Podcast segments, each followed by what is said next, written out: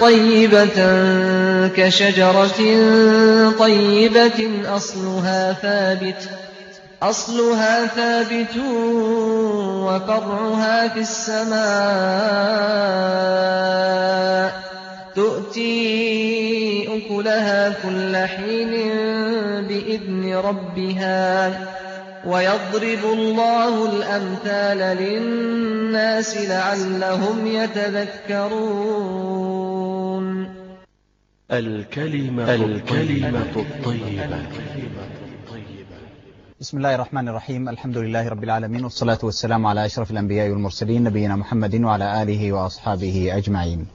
أما بعد مشاهدي الكرام سلام من الله عليكم ورحمة وبركاته. أهلا ومرحبا بكم معنا في هذه الليلة المباركة في هذه الحلقة من حلقات برنامج الكلمة الطيبة. يسرنا في هذه الليلة أن يكون معنا صاحب الفضيلة الشيخ عبد المحسن محمد الأحمد الداعية الإسلامي. في هذه الحلقة سنتناول مع ضيفنا الكريم كيف نعيش مع القرآن. أيها الأحبة أيها الإخوة والأخوات لكل أمة دستور ولكل شعب قانون ولكل نبي معجزة. أما أمة الإسلام فدستورها القرآن الكريم. كتاب فصلت آياته قرآنا عربيا لقوم يعلمون.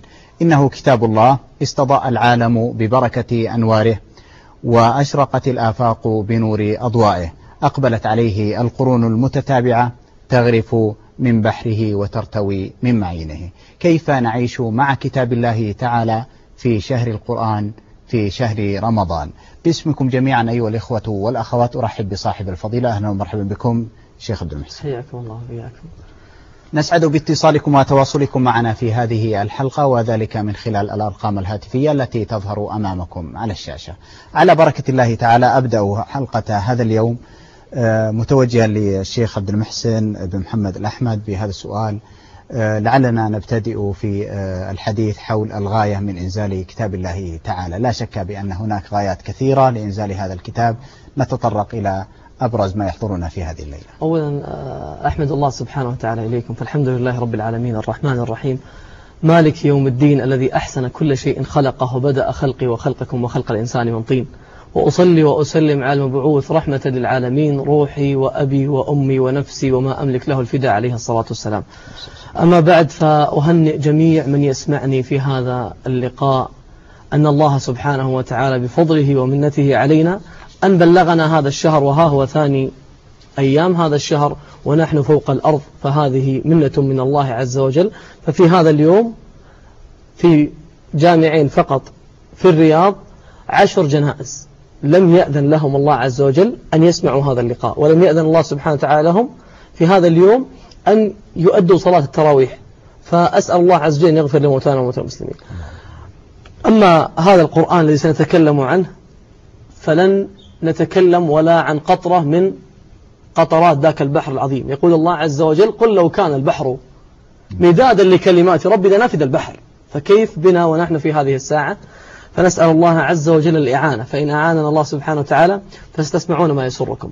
الغاية من إنزال الكتاب لو تسأل وتعمل استبيان في أي مكان وتسأل في المدارس وفي الشوارع تقول لهم لما أنزل القرآن؟ أحدهم يقول لك والله أنزل القرآن حتى نختمه في رمضان. خطأ. أنزل القرآن حتى نقرأه ونأخذ على كل حرف عشر حسنات. خطأ. صحيح هذه إجابات لكن والله خطأ. ليست هذه هي الحكمة التي أنزل لأجل هذا القرآن. والثالث يقول لك والله إن أتيت مبكرا قبل صلاة أي صلاة وأي فريضة يعني تسننت ما عاد بقى عندي شيء خلني أقرأ. الله سبحانه وتعالى يقول جل جلاله كتاب أنزلناه إليك مبارك. لما؟ هنا سيعطيك لما؟ ليدبروا آياته. ما قال ليقرأوا ولا قال ليسمعوا ولا قال ليتلوا ولا قال ليحفظوا. مع جمال كل هذه إلا أن الله سبحانه وتعالى قال ليدبروا آياته. اللغة التدبر والتفكر لا يجيدها أي أحد ولا يعطيها الله سبحانه وتعالى أي أحد. طيب أنا كيف أعرف؟ كيف أعرف أني أنا أتدبر أو أني أقرأ؟ إذا قرأت أو سمعت أو حفظت فقط فلن يكون أثر للقرآن في حياتك نهائيا مجرد أن تغلق المصحف. تنتهي القضية. آيات تدك الجبال الراسيات قرأتها انتهت. طيب كيف أعرف أني تدبرت القرآن؟ لابد يحصل بعد تدبر أمور. قالها الله عز وجل. لام التعليل ليدبروا آياته. ثم تنتهي؟ لا. وليتذكر تكون ذكرى معك أينما كنت. وليتذكر من هو؟ القراءة للجميع. التذكر والتدبر والتغير والأمور اللي تحصل مع القرآن والاستفادة على الواقع العملي بالقرآن لا تكون إلا بالتدبر. قال وليتذكر أولو الألباب. اللهم اجعلنا منهم. بل الله سبحانه وتعالى يقول أفلا يتدبرون؟ ما قال أفلا يقرؤون. قرأنا يا جماعة. قرآن قرأناه. كم مرة ختمناه؟ مثل الفاتحة للناس ختمناه. لكن هل فعلنا أو امتثلنا أي أمر من أوامر القرآن صعب. تجد الواحد قرأ قل للمؤمنين يغضوا من أبصارهم ألف مرة. وإلى الآن ما غض بصره. الله سبحانه وتعالى يقول ولا يغتب مباشرة أول ما تقول كلمة يكملونها جميع النساء وهم 24 ساعة يغتبون. طيب إذا عندنا مشكلة. والرجال كذلك. والرجال لكن الله سبحانه وتعالى خص النساء. أكثر في قضية الغيبة. فنقول دعونا ندخل بإذن الله من هذا اللقاء. نعرف لغة المعادلة. ليتدبروا آياته يتذكر قلوب أقفالها. ما فيها أذن ولا سمع ولا بصر. إحنا اشتغلنا بالأمور الثانية جميل. ونسينا القلب. لأجل هذا الله سبحانه وتعالى يقول أم على قلوب أقفالها, أقفالها. يقول الله سبحانه وتعالى آه سبحانه يقول جعلنا على قلوبهم أكنة أن يفقهوه وفي آذانهم وقرا فالقرآن ما وصل لكن لو وصل القرآن تحصل أمور. نسأل الله أن يمكننا في هذا اليوم أن نخرج بثمار هذه إذا ترى فضيلة الشيخ آه، أن كثير ممن يتلو هذا الكتاب آه، أناء الليل وأطراف النهار ويكثر تكثر هذه التلاوة في هذا الشهر الكريم آه، أن هذا الأثر سيكون قليلا ومنعدما أحيانا عند كثير من هؤلاء الناس. أحسنت. والله سبحانه وتعالى قد بين أن أكثر الناس مثل ما تفضلت أكثر الناس. قال الله عز وجل مشكلتنا نحن نقلد أكثر الناس. والله عز وجل يقول أنا أكثر الناس ولكن أكثر الناس لا يعلمون. ولكن أكثر الناس لا يعقلون. الله سبحانه يقول أم تحسبوا أن أكثرهم يسمعون أو يعقلون؟ الله سبحانه يقول وإن تطع أكثر من في الأرض. أكثر مشكلة أمة محمد عليه الصلاة والسلام أينما ذهب التيار؟ هم معه. نعم. والنبي عليه الصلاة والسلام يقول لا يكون أحدكم إن معه. إن أحسن الناس أحسن. عندنا دستور عندنا قرآن هو أعظم كتاب أنزل وتكفل الله عز وجل بحفظه. لن تجد مشكلة. بإذن الله سنمر على هذه المحاور. لن تجد مشكلة في الدنيا إلا في القرآن. ما يحادثها ويحلها ويفصلها لك ويشخصها ويعلمك ماذا يكون وضعك إذا فعلت كذا وإذا فعلت كذا وإذا أردت أن تنجو تفعل كذا. وسوف نعم. هذا كان تنظيري لكن ست... نعم لو توجه لنا أحد الأخوة بسؤال بأنه يتلو كتاب الله عز وجل لكن أثره ضعيف على على حياته وسلوكه آه، يريد الحل في ذلك آه، لخصنا بعض الحلول في ذلك طيب. أو خطوات التي يسلكها في ذلك. طيب نقول أولا أن هذا الكتاب وصفه الله عز وجل بأنه عزيز. والعزيز إن أتيته يكرمك. جميل. وإن تركته تركك. الله عز وجل يقول وإنه لكتاب عزيز. فعلى قدر ما تعطي هذا القرآن من نفسك وتدعو الله أنه يرزق وتدبر وتقرأ وتبحث والذين جاهدوا فينا لنهدينهم سبلنا. الله عز وجل يقول ولقد يسرنا القرآن للذكر. لكن شو قال بعدها؟ قال فهل ليس لأي أحد قال فهل من مدكر؟ هل تريد؟ بل الله عز وجل يعني يمتن علينا الآن حتى يخرجون في الطب باختيار الجهاز هذا أفضل أو الجهاز هذا أفضل؟ يجلسون أربع سنوات خمس سنوات عشان يعملون الاختبار على عشرين مريض. ثم يقولون فعلنا هذا وهذا وتبين لنا أن هذا أفضل. فبعد هل بعد خمسين سنة بعد خمس سنوات أو سبع سنوات يقول لا والله اكتشفنا أن هذا أفضل. القرآن أعطاك اللي أفضل لك بدون أي خلل ولا شك ولا ريب. ألف لام ميم. ذلك الكتاب لا ريب. فيه هدى للمتقين. ما فيه ولا خلل في أي قضية. فنقول أولا أنه كتاب عزيز. فلا بد أنك أنت حتى تفهمه وتعمل به لا بد أن تعطيه من وقتك. ما تعطيه فضلات وقتك. إحنا نعطي القرآن فضلات أوقاتنا. الأمر الثاني انظروا للنبي عليه الصلاة والسلام كيف كان يعامل هذا القرآن. كان يدعو دعاء طويل. عريض تسمع الدعاء تقول سيسأل بعدها بالفردوس الأعلى. اللهم إني عبدك ابن عبدك ابن أمتك. ماض في حكمك عدل في قضاؤك أسألك بكل اسم هو لك. شوف الآن كيف نسأل ما جاء قمسك المصحف وقرأ. بكل اسم هو لك سميت به نفسك أو أنزلته في كتابك أو علمته أحدا من خلقك أو استأثرت به في علم الغيب عندك. ماذا تريد يا رسول الله؟ أن تجعل القرآن العظيم ربيع قلبي. ما قال ربيع لساني يتحرك. ولا ربيع أذني أسمع. ربيع قلبي يبغى يتغير النبي عليه الصلاة والسلام. قال ربيع قلبي وجلاء همي وذهاب حزني و... القرآن يسوي كل هذه؟ أي نعم. لكن لو خالط بشاشة القلوب. لو جاء وحرك وتغلغل داخل تلك الصدور. الأمر الثالث بصراحة كم مرة أمسكنا المصحف وعندنا استعداد وقناعة أن هذا كلام الله عز وجل وأني سأطبق ما أقرأ. كم واحد فينا قرأ في حياته كلها بهالطريقة جاء لأنه يقرأ الآن أريد أن أمتثل هالكلام هذا كله. الله سبحانه وتعالى ما أنزل هذا الكتاب حتى نقرأه ويذهب أدراج الرياح لا. قال الله عز وجل إن في ذلك لذكرى. القرآن هذا ذكرى. يذكر كما تروح.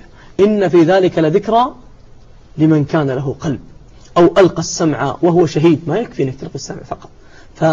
فهل عندنا هذا الاستشعار؟ هل يوم من الأيام قرأنا وفتحنا الصفحة ما عرفنا إيش معنى هالكلمة ذي؟ الحين إحنا نقرأ إنجليزي ما نفهم نروح نشوف المعاجم ونشوف القواميس. نعم. طيب هل يوم تسأل الآن في مجلس تقول لهم أي سؤال؟ الأسهم وين وصلت؟ الكل يجاوب. شروط قبول الجامعة الكل يجاوب. من هو اللي فاز في كأس العالم؟ الكل يجاوب. ما معنى الصمد ولا واحد جاوب. معنى الصمد والله ما سألت مجلس يوم من الأيام إلى الآن وأحد جاوبني الصمد إجابة كاملة. ونقول والله يا أخي نقرأ نقرأ معوذات لكن جينا عيون ونصاب بالسحر فوين الموعود؟ قرأتها بلسانك. أقصر صورة من أقصر صور القرآن ما عرفت فيها اسم الله عز وجل وصفته الصمد التي يدعى بها فتفرج الكربات أصلا. فعندنا يعني الآن واحد يقرأ في جريدة إذا ما فهم الخبر يبحث عن التتمة صفحة كم ويفتح. طيب هل يفعل هذا التفسير؟ إذا ما فهم مثلا كلمة راح يدور فأحبتي إحنا الله سبحانه وتعالى يقول قل هو نبأ عظيم. طيب يا رب إحنا ما نحس في العظمة خلينا نكون صريحين. ترى إذا ما كنا صريحين أي شركة بتنجح لازم تعرف وتبسط الموضوع وتكون شفافية تقول هذا خطأ وهذا خطأ يلا نعدله. تعالوا نشوف إيش خطأ عندنا مع القرآن. الله عز وجل يقول القرآن ما في الجانب هذا ما في أي خطأ. قل هو نبأ عظيم. طيب يا رب إحنا ما نحس بعظمته. نقرأ خمس صفحات ونسكر عادي. قال أنتم عنهم معرضون. شفت كيف أعطيك الجواب؟ حتى ما يخليك تبحث وتدور وين الخلل؟ قال الخلل عندي وعندك قال أنتم عنهم معرضون. كل شيء نبحث فيه الولد ذاكر يخلوه ينتبه تكفون عشان الولد ذاكر لازم يراجع. سمعوا لي. ولا لأنه عارف إنه بيسأل. صح؟ طب القرآن مش نسأل فيه ولا لا؟ قطعا. في آية يقول الله سبحانه نسألكم قال نعم. وإنه لذكر لك ولقومك وسوف تسألون. نعم.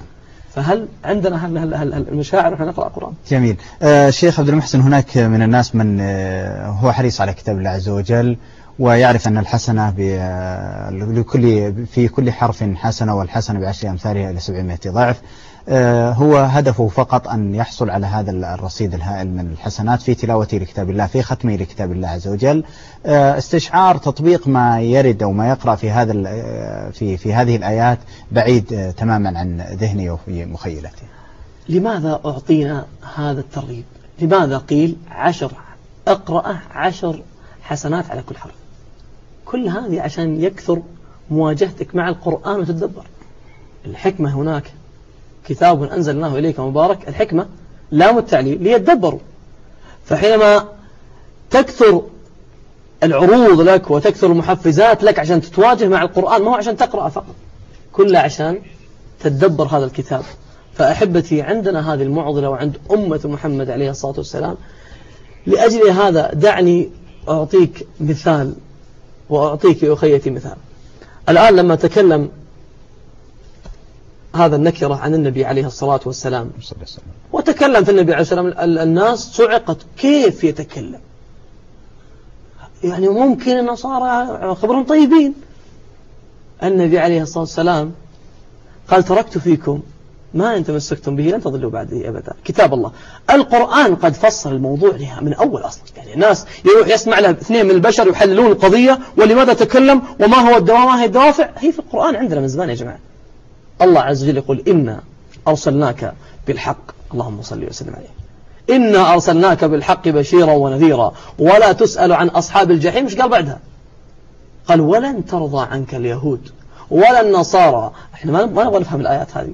ولن ترضى أنت ولن ترضى عنك اليهود ولا النصارى حتى تتبع ملتهم.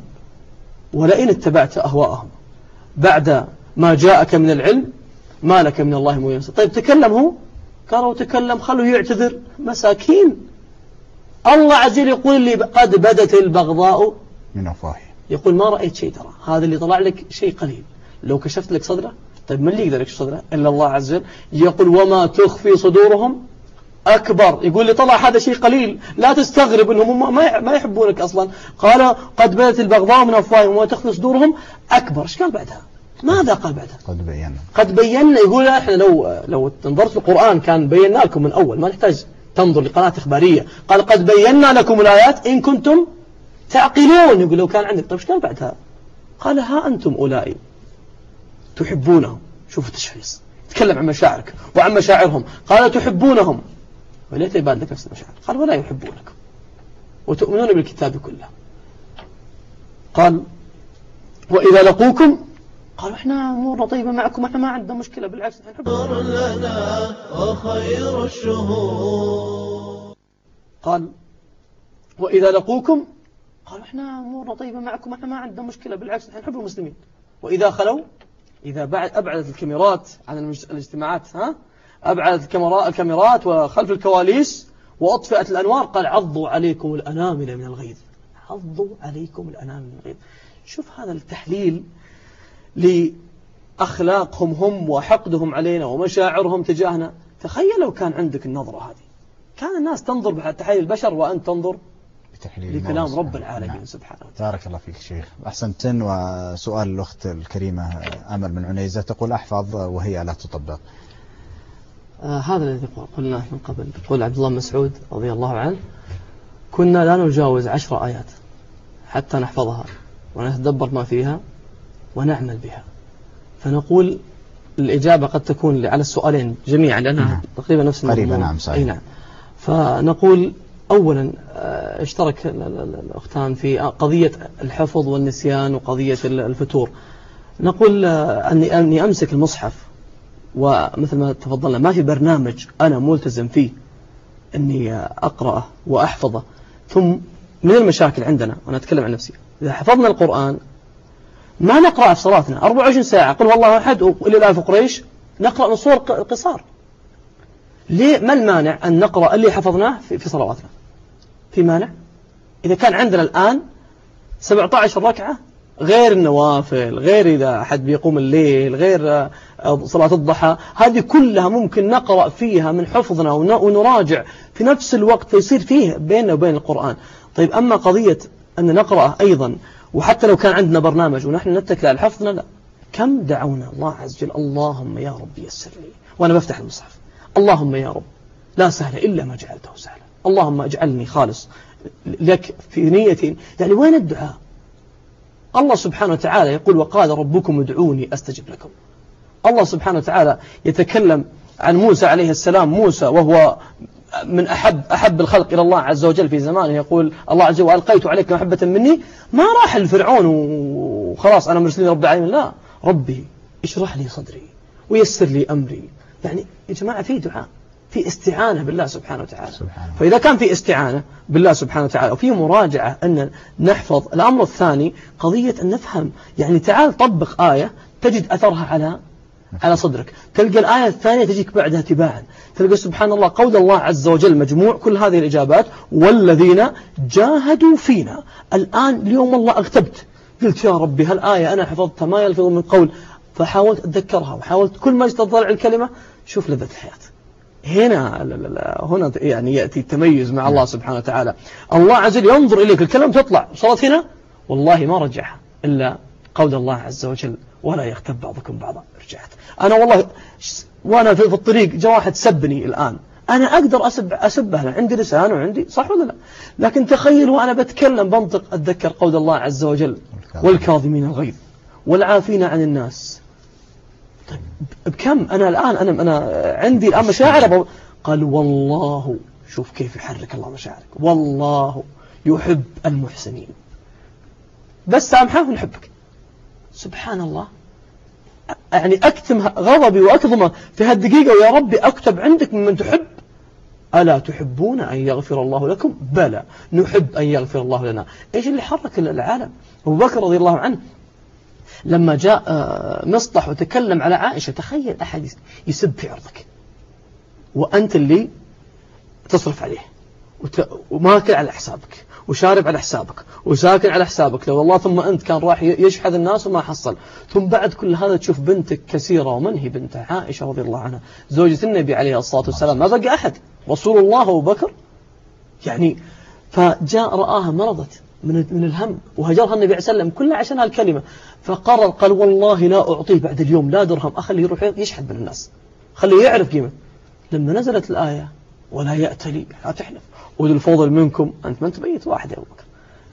كيف حرك شوف ترى ترى مهما كان ترى الإنسان عنده بشر وبنته أخي بنته تبكي قدامه. تقطعت تقطعت نيات قلبها تبكي. ما تدري إيش تكلم ما عرفت يقول. حتى قلت كما قال أبو يعقوب إنما أشكو بثي وحزني إلى الله. شوف الحزن كله في البيت.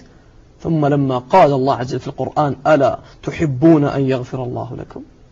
قال أبو بكر كيف؟ نحب بلى. نحب أن يغفر الله لنا. أنا أحب أن الله سبحانه يمسح ذنوبي كلها. والله لا أعطيه أكثر ما كنت أعطيه أول. كيف القرآن حركهم؟ فتعالوا نجاهد أنفسنا نطبق اللي نحفظه. ونشوف البركة كيف. نعم. كل ما تتعلم كل ما يزيدك الله عز وجل. كل ما تطبق كل ما يزيدك الله سبحانه وتعالى. كيف لا؟ هل جزاء الإحسان؟ إلا الإحسان. وكل ما ازددت عند الله رفعة كلما أعطاك. قال الله عز وجل واتقوا الله ويعلمكم. أحسن تبارك الله فيك شيخ عبد المحسن. هناك من الناس من يقصر آه، علاقته بكتاب الله عز وجل في مجال الحفظ فقط. إما أن يحفظ هذا القرآن وأن يتمه وأن يختمه وإلا أن يكون بعيد عنه. فهو لا يتصل فيه إلا, إلا, إلا في هذا المجال في مجال الحفظ ومجال التلاوة والالتصاق بكتاب الله عز وجل تلاوة. هذا مجال فيه من الخير الكثير. والله الذي لا إله إلا هو الشيخ أحمد. لو عرفنا واستشعرنا هذه الكلمات التي نطق بها رب العالمين. يا جماعة أولا من نطق بالكلمات هذه؟ الله سبحانه وتعالى. لو استشعرناها لا تحصل عندك مشكلة في الدنيا أبدا. يقول الله عز وجل طه ما أنزلنا عليك القرآن لتشقى. يقول ما أنزلنا عليك القرآن عشان يصير عندك مشاكل. دعنا نقول مثال حتى يتضح المقال لأن التنظير سهل. أنا أقول القرآن يحاكي واقعنا وأن القرآن ممكن يحل مشاكلك. الآن قدمت أنت على قضية في مساهمة ثم خسرت. قدمت على وظيفة وتعبت ودعوت الله يا رب تيسرها وما يسرها. ثم ضاق صدرك. إن كان هذا القلب حي قد أقول لك آية تنهي, تنهي قضيتك كلها. مثال.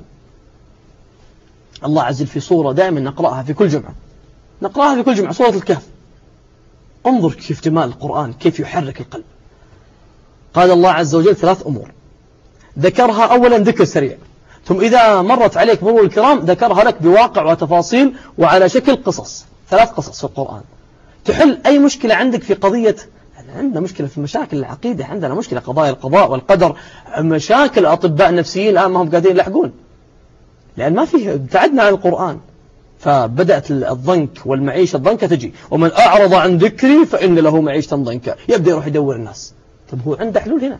ما أنزل علينا القرآن نشقى قال الله عز وجل المال والبنون زينة الحياة الدنيا. أمرين. الثالث والباقيات الصالحات خير عند ربك ثوابا وخير أملا. حط تحت هذه الخط. ما فهمناها؟ ذكرها لك بشكل قصص. مال بنون وباقيات صالحات. قال الله عز وجل فانطلقا أول واحدة مال. حتى إذا ركب في السفينة خرقها. موسى عليه السلام لو, لو وزعنا استبيان على كل الناس يقول خطأ فعلك خطأ وهؤلاء ما يستاهلون وهم مساك صح نعم صحيح. قال الله عز وجل فخرقها. قال أخرقتها لي... لتغرق أهلها وفي قراءة ليغرق أهلها. لقد جئت شيئا إمرا قال إنك هذه نظرتك أنت نظرة البشر. كلهم موافقين معك. طيب. قال لقد جئت شيئا إمرا هذا مال. طيب؟ خذ الأمر الثاني. قال الله عز وجل فانطلق حتى إذا لقي غلاما. والله بكل براءة يلعب مع الأطفال. ما سوى أي أمر. قفز عليه الخضر وطرحه أرضا ثم قطع عنقه. مشهد عظيم موسى كاد ينجن لو أسألك الآن أقول لك واحد دخل قطع تقول هذا فيه خير؟ تقول هذا الأمر كله مليون في المية خطأ ومليون في المية شر. هذا فهمي وفهمك نحن بشر. الله يريد أن يغير هذا الفهم. قال أقتلت نفسا زكية بغير نفس؟ لقد جئت شيئا نكرا. ثم فوجئ موسى عليه السلام قال ألم أقول لك إنك لن تستطيع معي صبرا؟ موسى عليه السلام كاد أن يجن. سكت المرة الأخيرة الثالثة. رأى الخضر جاءوا يعني يستطعمون أهل القرية جايعين وتعبانين أبوا أن يضيفوهما. ثم خرج وجد جدار. شوف تعابير القرآن ما أجملها. يريد أن ينقض. ما ينقض يريد أن ينقض. فشمر وأقامه. قال موسى عجيب.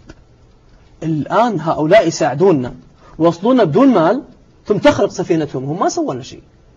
والولد اللي ما فعل لك أي أمر وطفل ما سوى شيء لا تقول لي كافر ولا تقول لي يعني مجرم هذا ما سوى شيء. قال ثم يأتي القوم يطردوننا ويطلعوننا ثم صلح لهم جدارهم لو شئت لاتخذت عليه أجرا على الأقل خذ عليهم فلوس. خليهم يعطونك شيء تاكله. قال هذا فراق بيني وبينك. سأنبئك. أبى أعلمكم الآن كل خياراتكم اللي اللي اخترتوها أنها خطأ. هي صح أصلا. تعالوا وانظر. قال فأما السفينة. الله أكبر. فأما السفينة فكانت لمساكين. بعد مساكين؟ هم لو كانوا مو مساكين ما رضينا وهم موصلين بلاش فكيف وهم مساكين؟ الحين تقول يا أخي فلان هذا طيب ويصلي وبعد ذلك تصير لأن هذا فهمنا. مساكين يعملون في البحر يعني يريدون هالمال بس يأكلون فيه يسدون جوعتهم. قال فأردت أن أعيبها. والسفن ماشية. تخيل معي شوف كيف تعيش مع القرآن. السفن تسير في البحر. كل أصحاب السفن الأخرى ينظرون للسفينة هذه أنها هي الوحيدة التي لن ترجع. صح؟ كل السفن جنبها يقولون مساكين هذولي. صح؟ وأنها السفينة ما عاد راجع لها لها من اللي رجع؟ السفينة الوحيدة رجعت قال الله وكان وراءهم ملك يأخذ كل سفينة قاعد ينتظرها. أول ما جت السفن اللي كانوا مرتاحين أن سفينتهم طيبة وبترجعهم أخذها الملك. كلها وغصب قهر. أما هذه السفينة ناظرها القضية كلها لوح. بس خلاها. ركبوا اللوح ورجعوا. السفينة الواحدة اللي رجعت هي التي خلقت يعني فهمنا الدرس؟ يعني ليس كل ما رأيناه وقدرنا أن خطأ هو خطأ. طيب ما زال القضية على الأقل هذه سفينة ولوح. قضية ثانية قضية روح. قال وأما الغلام موسى عليه السلام يسمع إيش؟ إيش فيه الغلام ذا قل لي إيش سوى الغلام؟ قال وأما الغلام فكان أبواه وأن تقرأ تحس أن أبواه مجرمين عشان كذا الله عز وجل انتقم منهم. قال فكان أبواه مؤمنين. لا إله إلا الله. يا رب لو كان أبواه كافرين ماضينا كيف وأبواه مؤمنين؟ يعني مع الطيب ويحبونك يا رب ويعبدونك وتأخذ ولدهم؟ قال فخشينا. شوف الله سبحانه وتعالى. يحمي الأسر الصالحة من أي عنصر يخرب عليها ويوديها الجهنم. قال فخشينا أن يرهقهما طغيانا وكفرا. هذا الغلام لو كبر كان كفر وكفر أمه وكفر والديه. كان جلسوا يدعون يا رب أنك تأخذه. قال فأردنا أن يبدلهما ربهما خيرا منه زكاة وأقرب رحمة. فجاءهم طفل بار الله يقول أقرب رحمة. يعني شوف كيف الله سبحانه وتعالى يحفظ الأسر اللي يحبها من أي عنصر سيختل فيها القضية. لو كبروا الثلاثة لو كبر وكفروا كلهم كان قطعوا في نار جهنم قالوا يا رب ليتك ما أعطيتنا ليتك ليتنا كنا عقيمين بس اطلعنا. لأنه بيفر المرأة من أخي نكمل الثالثة؟ نعم. إذا أذنت لي معي اتصال. طيب. نأخذ هذا الاتصال ثم نكمل. مع الأخت صفية من الرياض. تفضلي. تجيب إجابة سريعة وإلا نأخذ الثالث من نكمل الثالثة. نعم. نعم. الآن قلنا الأولى المال. سفينة ومساكين يعملون في البحر يبغون مال صح؟ نعم. ثم البنون. ثم البنون. باقي الباقيات الصالحات. قال الله فأما الجدار. هذا هذا الجدار قصته عجيبة الحالة. قال وأما الجدار فكان لغلامين يتيمين. الأيتام مليان في المدينة فليس هذا السبب. وكان تحته كنز لهما الناس ما كان عندها بنوك كان الكنوز تحت كلها تحت الأرض. إذا إيش الميزة في هؤلاء؟ قال وكان أبوهما إيش تاجرا. لا تاجرا ممكن يأمن لهم شوي بعدين ما ما ما يحفظهم الحفظ التام كما يحفظهم الله عز وجل. قال كان أبوهما صالحا. يا رب ترسل موسى عليه السلام من مصر والخضر من مجمع البحرين من جدة عشان يصلحون جدار. طيب في دول انهدت وفي دول تزلزلت هذا الجدار ما أذن الله أنه يطيح. لأن أبوهم كان يحبها الله عز وجل. عشان كذا قال والباقيات الصالحات خير عند ربك ثوابا وخير أملا. يقول ابن عباس وقتادة والله ما كان أبوهما. كيف ابن عباس؟ الله يقول كان أبوهما. قال كان جدهما السابع. يا جماعة تخيلوا يعني لو أحبك الله يحفظك في نفسك ويحفظ ذريتك ثم تموت تحت الأرض ثم يحفظهم. جدار بيطيح عند سابع جيل. الله ما يقدر أنه يطيح. عشان رجل واحد. اي والله خير عند ربك ثوابا وخير املا. لأجل هذا الإمام أحمد بن حنبل شوف كيف يحركهم القرآن. يقول عبد الله بن ابناء الإمام أحمد رحمه الله يقول أنظر إلى أبي صلى الليل ثم جاء ينام ثم تقلب وقام وراح وتوضأ وصلى ثم راح قلت له قلت له يا أبتي الله ترفق بحالك ارفق بحالك نم شوي. قال نم أنت يا عبد الله والله إني لازيد في صلاتي هالتقلب ذا كله إني لازيد في صلاتي وصيامي من أجلك أنت وأخواتك. ألم تسمع. يا سلام. ألم تسمع؟ ما قال لم تقرأ وانتهت القضية. شوف الآية حركته. حركات. آية تحرك الناس. قال ألم تسمع قول الله وكان أبوهما صالحا؟ وأنا قاعد أأمن مستقبلك. أنت وأخواتك بهالركعات. الله أكبر. فهل يعني نستشعر من اليوم إذا صار عندك أي مشكلة أنت ما تدري وش الخير فيه. يعني قد تقدم لأمر كم واحد قدم على كلية ثم صار فيها إصابة في الكلية ومات. كم واحد قدم لأمر يا جماعة ما ندري. فلأجل هذا هالآيات تحل في القضايا أن ليس كل ما رأيته خطأ أن خطأ؟ يقول الله وعسى أن تكرهوا شيئا. يا الله إيش جاب هالأمر لي. والله لا أريده. ولو أدفع كل ما عندي ويزال عني. ويقول الله وهو لو أكشف لك إيش فيه من الخير لك كان دفعت كل مالك عشان تأخذه. قال وهو خير لكم. وعسى أن تحبوا شيئا طرحان بالوظيفة هنؤم بعضهم؟ قال وهو شر لكم. إيش قال بعدها؟ قال والله يعلم وأنتم لا تعلمون. سبحانه وتعالى. فإن أردت نجيب على الأخت الكريمة تسأل عن طيب الأخت تقول هنا هنا هنا هنا حرب مع الشيطان. هنا تحدي الشيطان. القائل الآن حافظ القرآن يقول والله أنا أخاف أصلي الآن من حفظي ثم بعدها يجيني الشيطان ويغلطني أو إني أخاف إني أخطأ. أخطئ. طيب في حلول. نقهر الشيطان في حلول عندنا. أني أصلي وجنبي على الكرسي المصحف. أنا فاتحة قبل لا أصلي على نفس أخطأت أخذ وقت هذا أمر. الأمر الثاني أخطأت في الآية أركع وأسجد وأسلم وأمسك المصحف. فالشيطان ينقهر. يقول بدل ما هي صلاة صلاة ومصحف لا خليه يصلي لحاله. الآية اللي تغلط فيها بعد ما تطالعها سبحان الله أي شيء تغلط فيه مرة مرتين ما تنسى. نعم. يعني والله بصير بالعباد. الله طيب هذه الآن تخليك تقهر الشيطان يعني الشيطان ما يبغاك هو ما يبغاك تحصل الشيطان يحاول إنك يخليك تخسر مليون. ما قدر خلاك تخسر مئة ألف. ما قدر قال لك أجل لا تخسر ولا تكسب خليك كذا. طيب شافك بتكسب مليون قال لك اكسب مئة ألف أجل. شافك بتصلي وتقرأ القرآن؟ سياسة الخطوة. خطوة أيوة. نعم. فهو الآن يحاول. فدعونا أحبتي يعني آه، نقهر هذا الشيطان. إحنا نسأل الله أن يغيظ بنا الشياطين الإنس والجن فأسأل الله سبحانه وتعالى أن يجعلنا فنقول اقرأي من حفظك.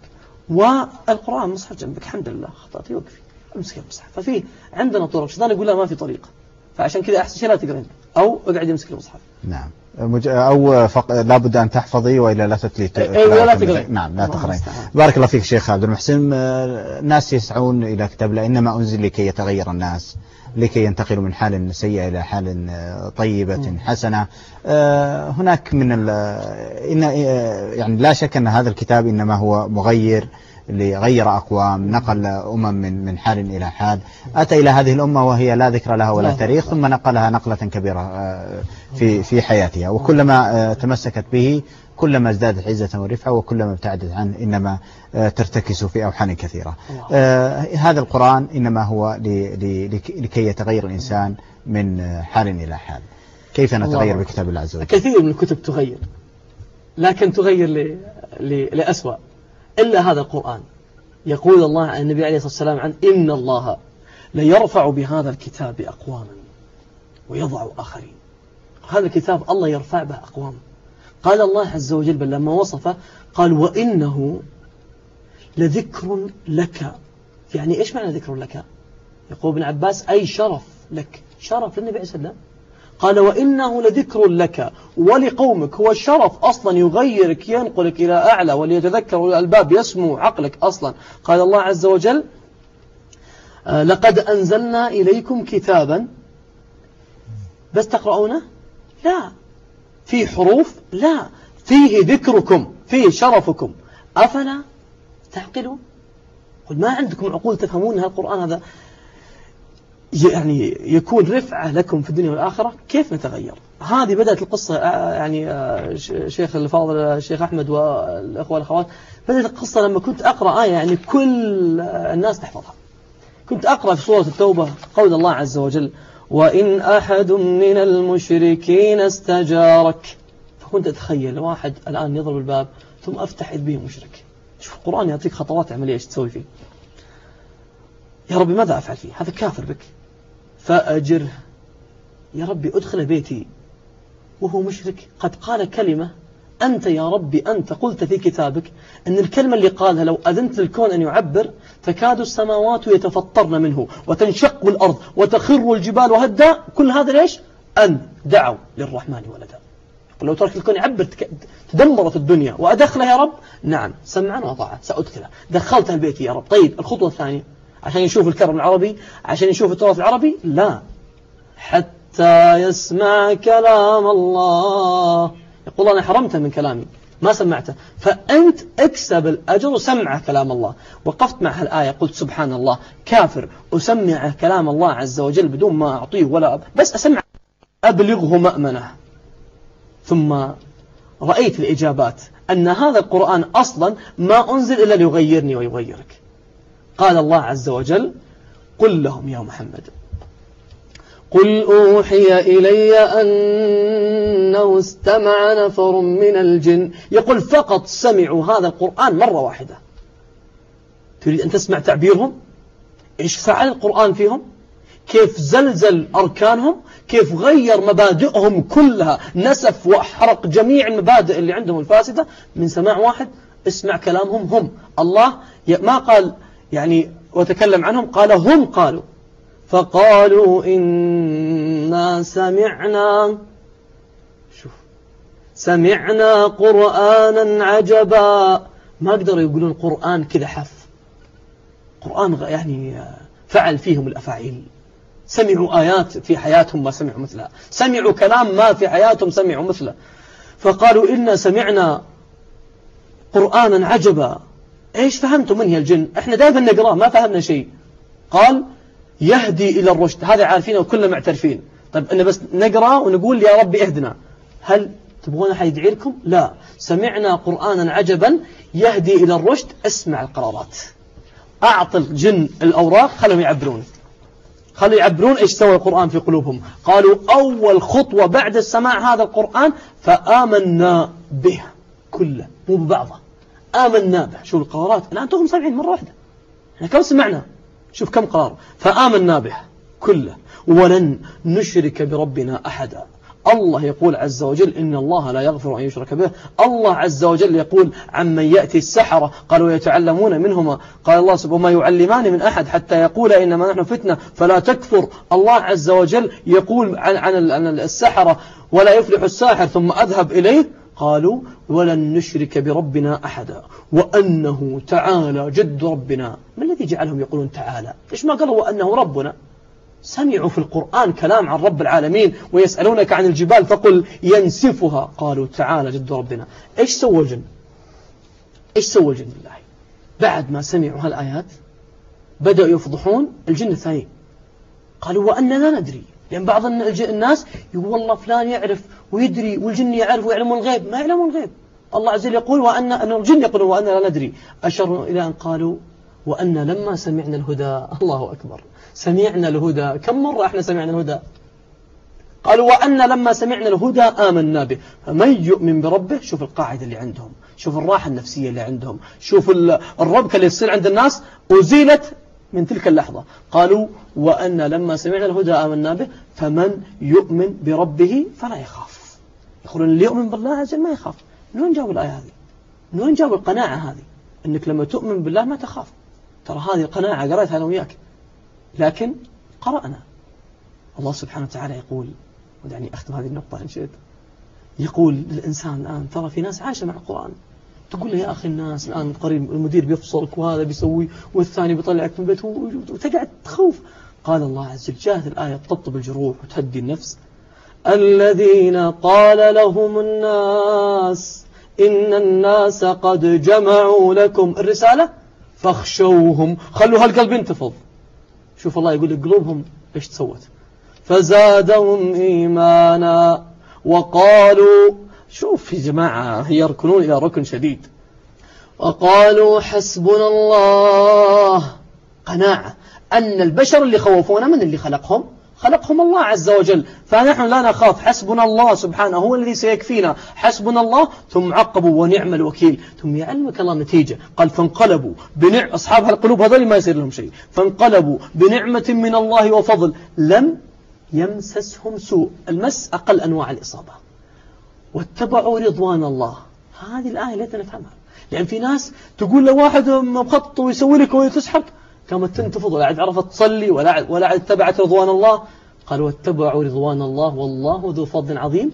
طيب يا ربي الركعة هذه ليش؟ من وين جتنا؟ قال إنما ذلكم الشيطان. يخوف أولياءه. طيب الرسالة لنا؟ فلا تخافوهم. الجن فهموها. فلا تخافوهم. وخافوني إن كنتم مؤمنين. الجن فهموا إذا كنت مؤمن ما أخاف. نعم بارك الله فيك شيخ عبد المحسن. استأذنك معي مجموعة من المتصلين. الأخ أحمد من ينبع تفضل. تسأل كيف نحفظ القرآن. طيب كيف عيالنا يحفظون الأغاني والأناشيد؟ لأنهم دائما يكررونها ودائما نرغبهم ونضحك ما شاء الله الولد يحافظ النشيد هذا قلة. طيب تعالوا نرغبهم في, في, القرآن كيف يصير. يحدثني أحد الأخوة ماسك حلقة تحفيظ يقول في شمال الرياض يقول أتاني طفل صغير يعني من, من صغر يعني شكله وشماغ طوله كله. يقول قلت هذا يعني سبحان الله كيف يمشي أصلا؟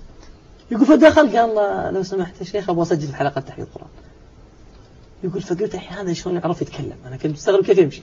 يقول والله شكله صغير جدا وحجمه أصغر يعني. فيقول قلت له حبيبي أنت حافظ قول الله واحد قال إيه؟ استغربت كيف حافظ قول الله قلت يلا. قال ويقرأ ويرتل. قلت حافظ حبيبي يقول أعوذ برب الفلق قال إيه؟ قلت حافظ قاعد الناس قال إيه؟ يقول مؤدب بشكل عجيب. قلت له حبيبي حافظ القارعة. قال إيه؟ ويقرأ. قلت له حافظ البينة. قال إيه؟ يقول حافظ جزء عما قال إيه؟ يقول قلت حافظ جزء تبارك؟ قال إيه. حافظ قد سمع؟ قال إيه. قلت حافظ يونس؟ يقول أنا بس كذا بشوف. قلت حافظ يونس؟ قال إيه. يقول قلت آه، خلني أجيب مصحف أني بتورط معه. يقول جيت المصحف واسأله والله ما يغلط ولا غلطة لا لا. قلت له حافظ آل عمران؟ قال إيه. قلت حبيبي أنت حافظ القرآن؟ قال لي حافظ القرآن. قلت فقلت الآن هذا مشكلة. إن حطيناه مدرس يدرس من وإن حطيناه طالب هذا أحسن منا كلنا. فالشاهد يقول قلت له حبيبي بكرة جيب ولي أمرك. بشوف من الصحابي هذا اللي, اللي أبو هذا. يقول فدخل علي واحد يعني ظاهرا إحنا ما نعلم عن القلوب ظاهرا ليس له أي صفة خارجية تمت أن هذا الإنسان يطبق سنة النبي عليه وسلم. يقول فأول ما جاء قال لي أنا عارف أنك مستغرب أنا بأقطع حيرتك وبقول لك والله العظيم أنا ما حفظت هذا ولا آية. عنده أم تسوى الدنيا وما فيها. وعندي ثلاثة في البيت كلهم حافظين. ما شاء الله وأمهم من أول ما يبدأ يتكلم إذا نام عنده عنده القرآن مشغل. يقوم ويتكلم تقول له الآيات. ما شاء الله وهي في المطبخ مع الآيات. يقول ثم بعدين قررت قرار أن أفضل واحد يحفظ وأكثر واحد يحفظ هو اللي يقرر وين نروح في عطلة نهاية الأسبوع. اللي أكثر واحد يحفظ هو اللي يمسك البيت يتصرف فيه ويأمر فينا ويختار ما يرد له أي طلب. يقول فصار أولادي كلهم بس يأكل تلقاه يروح يمسك المصحف. ما شاء الله كل ما جينا فيروحون حلقة التحفيظ. والأوائل في المدرسة. ما شاء الله تبارك فهذه الأم اللي قال النبي عليه الصلاة والسلام عنها نحسبه الله حسيبها قال الدنيا متاع الصحيحين وخير متاع الدنيا المرأة الصالحة. شوف كيف تعاملت معهم. يقولوا ينومون بدري ويقومون يقرؤون في قيام الليل اللي حفظوه اليوم وراجعوه. فصاروا يحفظون ثم بعدين انتقلوا للتفسير. فاللي يحفظ وصار هكذا وكل واحد يتنافس. فنقول خلينا نحفظ أولادنا بالطريقة هذه. تعال حط له جائزة إذا حفظ. تعال قل له أنت أنت تمسك البيت وتأمرنا وين نروح إذا حفظت أكثر. تعالوا يا جماعة نشجعهم. كيف حفظوا؟ العقول مليانة ترى. مليان أناشيد واللي تحفظ ألحان المغنين وأسماء الملحنين وأسماء اللي كاتب كتاب الكلمات. طيب هذه شلون حفظت؟ المكان اللي جاء فيه الأوساخ ممكن يجي فيه كلام رب العالمين. لأجل هذا التغيير وارد. مر عبد الله بن مسعود رضي الله عنه لزادان قاعد يعزف ويغني ومع ناس وصوته شجي وحنجرة عجيبة. فمر عبد الله بن مسعود فتناثر القوم والشباب فروا وبقي زادان ما يدري. فنظر ابن مسعود إليه قال ما أجمل هذا الصوت لو كان بكلام الله. كل لو كانت الحنجرة تتغنى بكلام الله عز وجل ما أجمل هذا الصوت. تكسب في الدنيا والآخرة. وراح. فسادان ما يعرف من هو ذا. قال من هو هذا؟ طبعا في ناس كذا كثير ما يعرف مشايخ ولا يعرف دعاة ما قد شافهم. لكن اسأل عن مغني عن ملحن يعرف. فقال من هذا؟ قالوا هذا صاحب رسول الله عليه الصلاة والسلام. هذا اللي مر هو كان يجلس مع النبي عليه الصلاة والسلام. هذا اللي مر هو اللي كان صعد يوم على نخلة وحركت الريح ثوبه فرأوا الصحابة دقة ساقيه فقاموا يضحكون. التفت النبي عليه الصلاة والسلام قال مما تضحكون؟ من دقة ساقيه والذي نفس محمد بيده. لهي في في الميزان أثقل عند الله من جبل أحد. الله أكبر. فيوم درى أن هذا صاحب كسر العود نبغى التغيير هذا. كسر العود ولحق. شوف يبغى يتعلم القرآن. بس من كلمة كلام الله أثر. قال يا ابن مسعود ماذا قلت لي؟ قال قلت لما أجمل هذا الصوت لو كان القرآن. من ذاك اليوم ويحفظ زدان القرآن ويكون من العلماء الذين يرون على ابن مسعود. كلمة تغير. قالها بشر. فكيف كلام الله عز وجل؟ سبحانه وتعالى. نسأل الله عز وجل أن يمن على الأخت الكريمة أم أحمد بصلاح أولادها وأن يحفظوا كتاب الله عز وجل. جميعا وذرياتهم. اللهم آمين. الأخت فاطمة تسأل عن فهم معاني كتاب الله عز وجل. ولقد يسرنا القرآن للذكر فهل من مدكر؟ قرآن سهل يفهمه الكل. لما تس... ت... ت... الآن مثال هذه الآية اللي تحل قضايا نفسية والله العظيم كانت تتسكر 80% من المصحات النفسية. يقول الله عز وجل ضرب الله مثلا. شوف كلام الله ما أجمله ما أعذبه. يقول ضرب الله مثلا. رجلا فيه شركاء متشاكسون. ورجلا سلم لرجل. هل يستويان مثلا؟ الحمد لله. بل أكثرهم لا يعلمون. ما أجمل هالآية. ونقراها ونكمل. إيش؟ طيب ما فهمت معنى متشاكسون. خل أفتح التفسير. موجود هالتفسير. شوف المثال. يقول الله عز وجل مثال رجل عنده مدراء. المدراء هذول اللي فوقه كلهم مشكلتهم إنهم متشاكسون. فشوف الحالة النفسية اللي عايش فيها. فهو عند أنا الآن أشتغل عندك. واحد مدير ثاني لي. وانت وياه متمشكلين ومطاقين ومتشاكسون.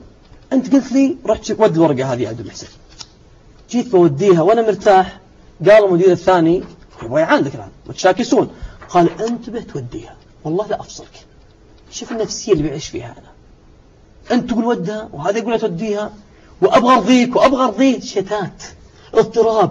ودي أنتحر. ودي لأن ما في قال في شركاء متشاكسون. أنا مسكين الحين عايش وضع مضطرب. هذه حالات نفسية اللي عندنا.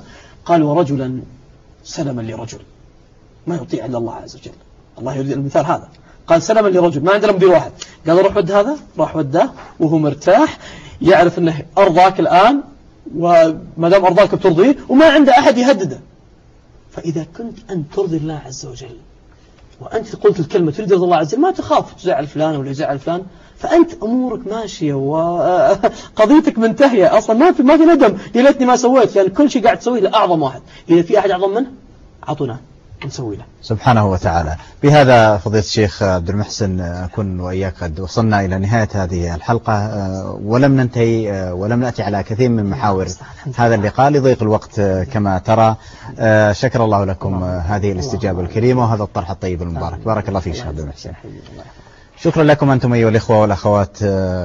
متابعي حلقة هذا اليوم من برنامج الكلمة الطيبة. استضفنا فيها فضيلة الشيخ عبد المحسن بن محمد الأحمد الداعية الإسلامي. تحدثنا عن كيف نعيش مع القرآن.